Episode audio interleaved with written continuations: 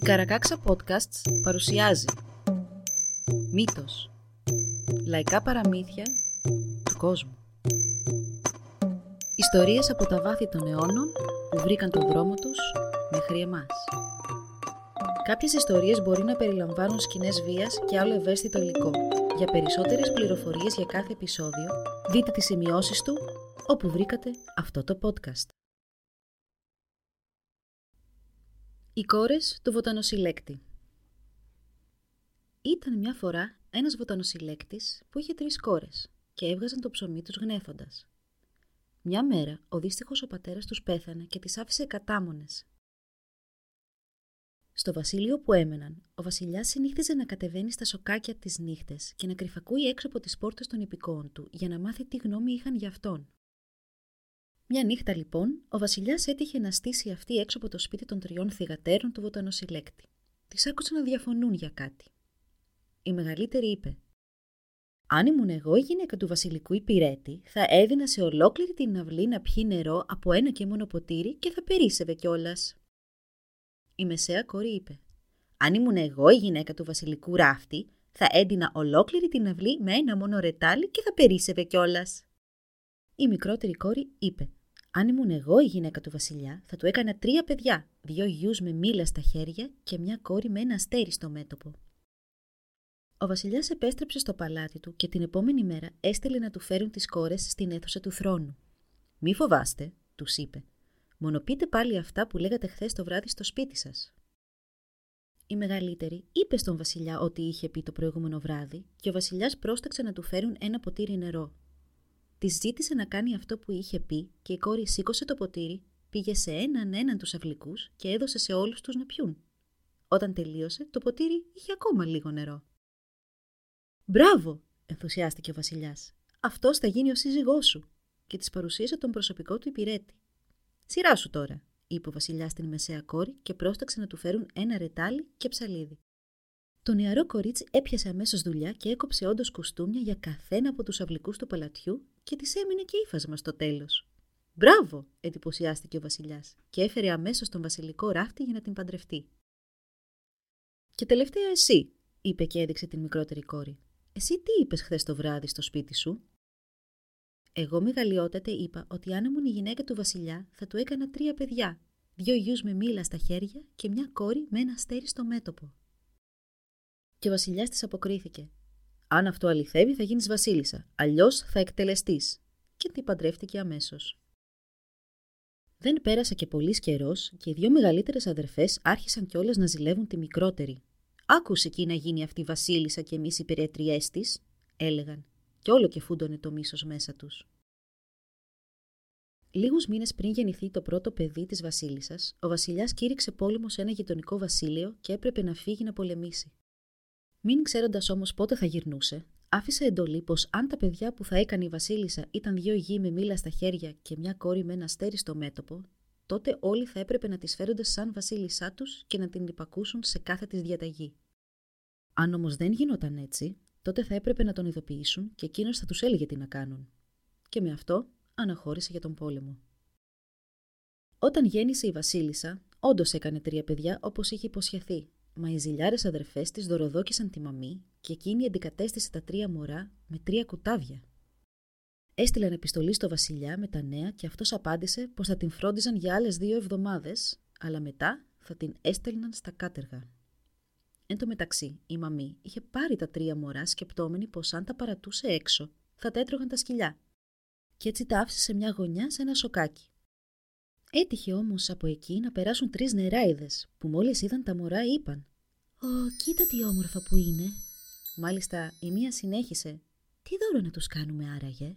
Και της απάντησε η άλλη: «Εγώ θα τους δώσω ένα ελάφι να τα αναθρέψει». Τότε είπε η πρώτη: «Κι εγώ ένα πουγγί που δεν θα αδειάζει ποτέ».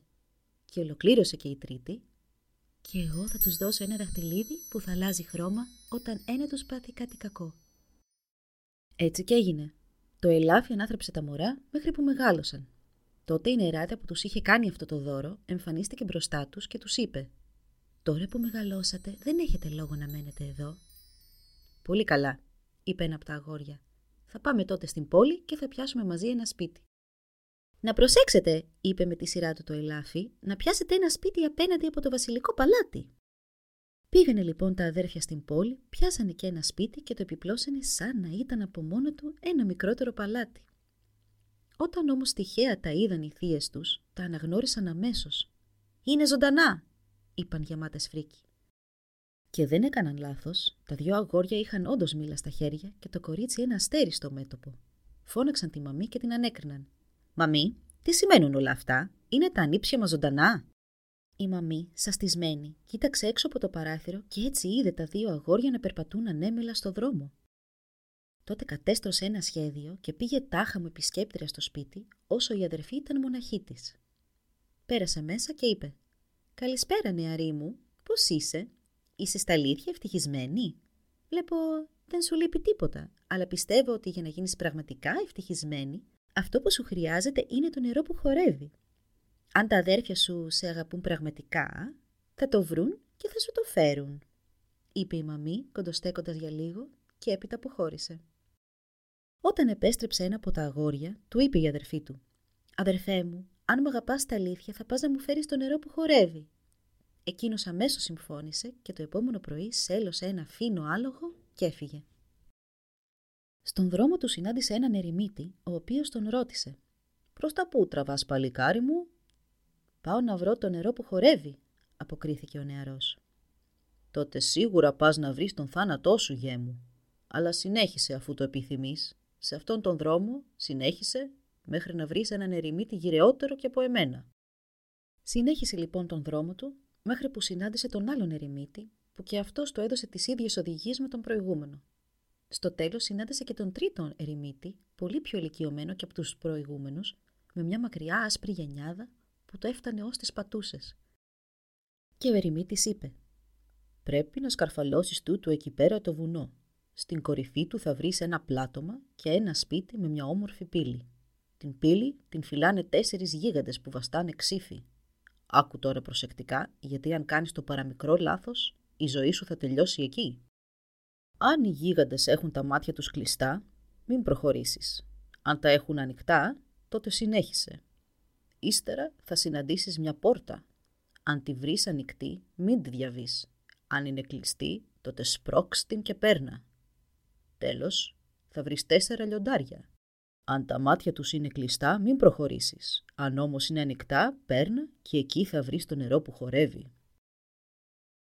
Στο μεταξύ η αδερφή του κοιτούσε συνεχώς το δαχτυλίδι να δει αν άλλαξε χρώμα, αλλά περέμενε το ίδιο και έτσι δεν ανησυχούσε.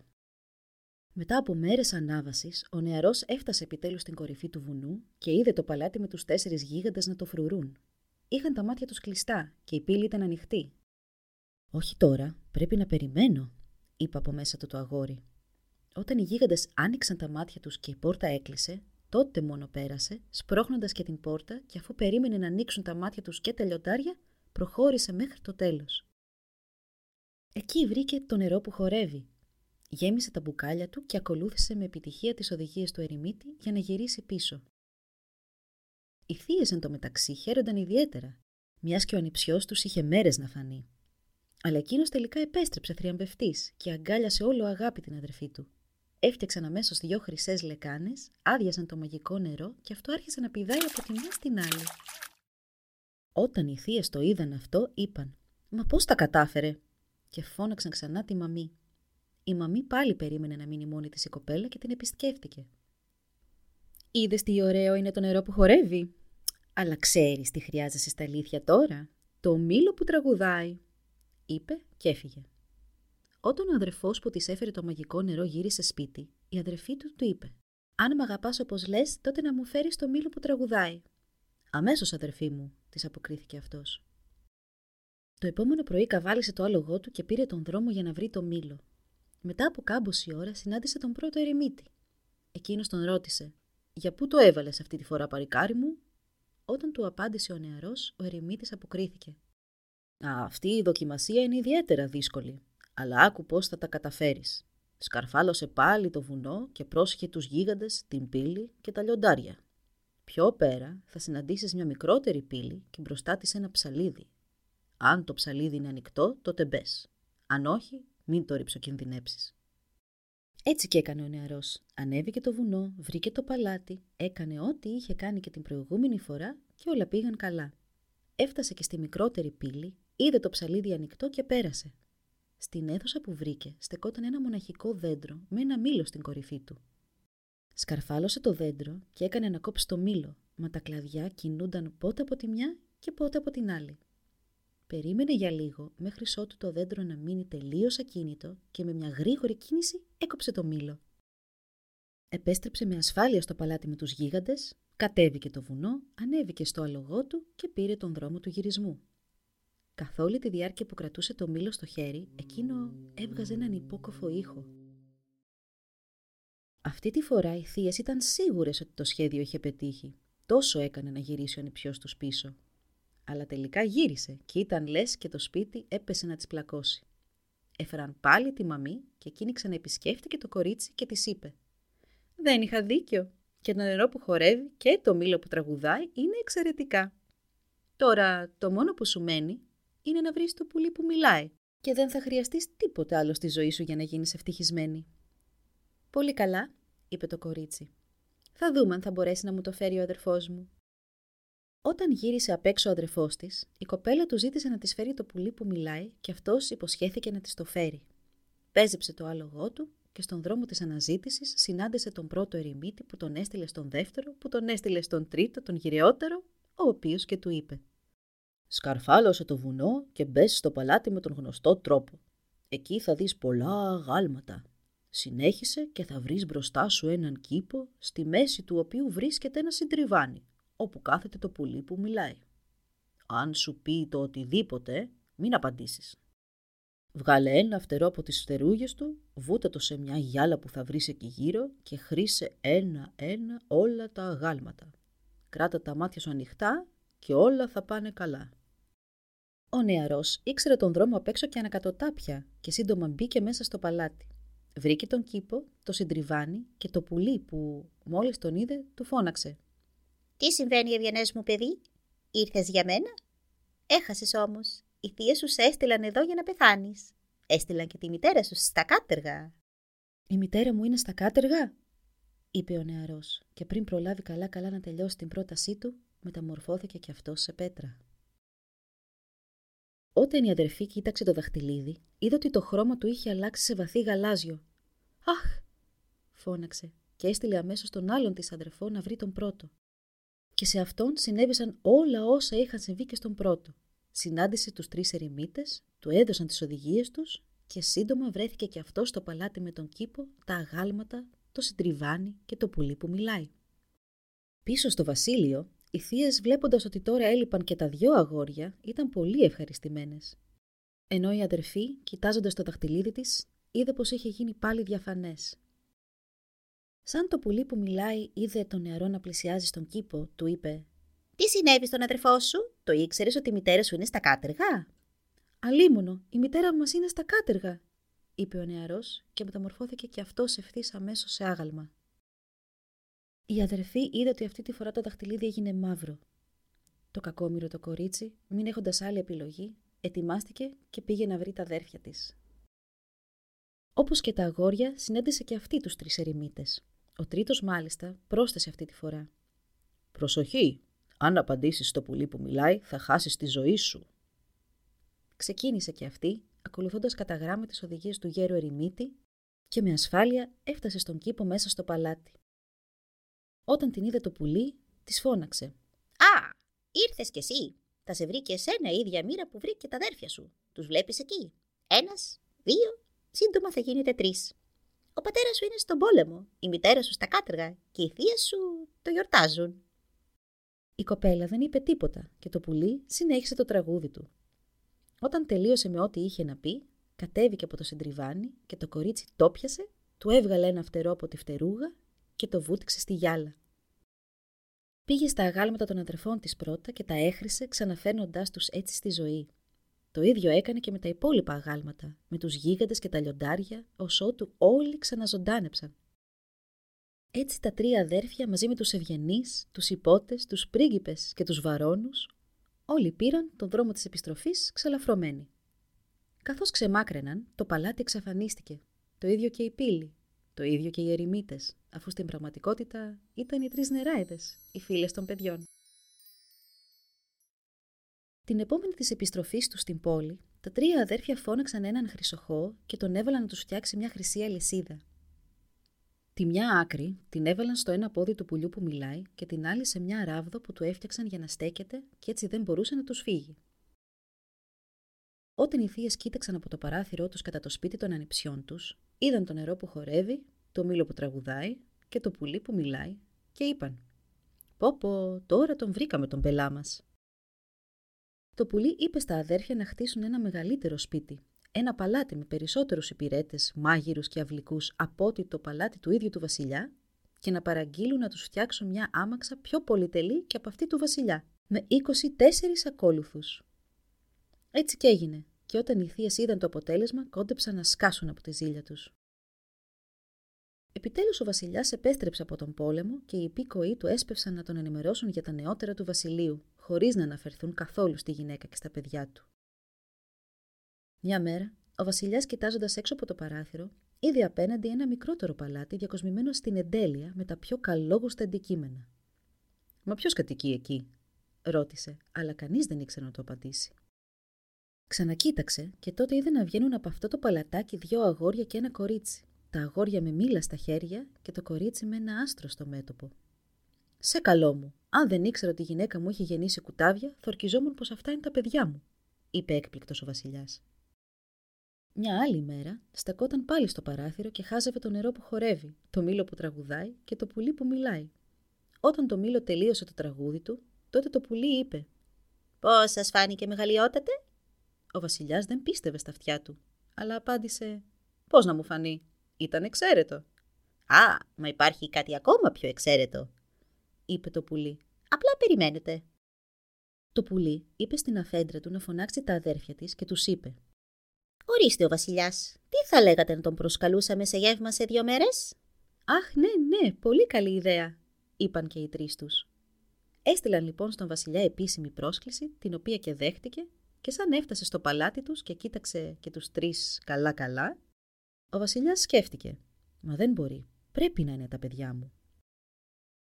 Η χλειδί και τα πλούτη στο παλάτι των παιδιών εντυπωσίασε το βασιλιά.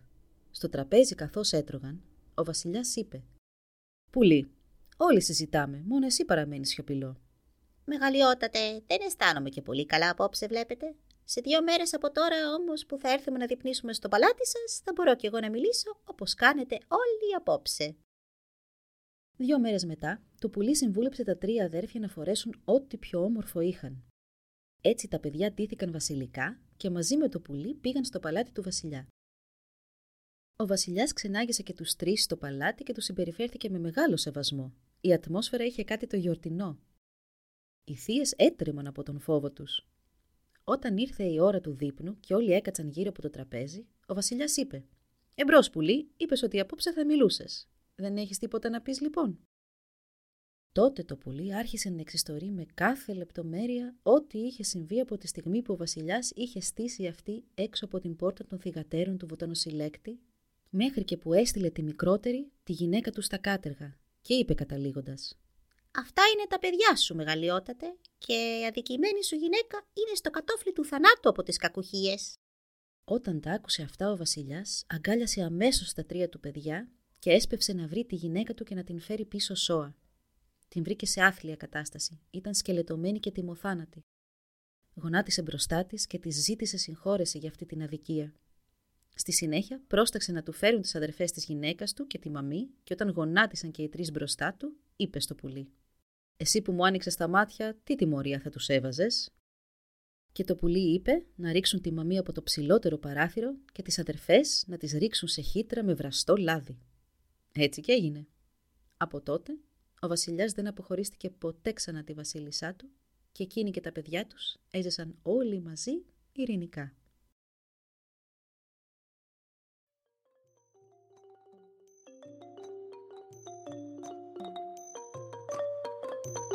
Εδώ λοιπόν η ιστορία μας έλαβε τέλος. Αν θέλετε να μας επισκεφτείτε και να μάθετε περισσότερα για εμάς, παρακαλώ πηγαίνετε στη σελίδα double-u double-u double-u τελεία καρακάξα τελεία org.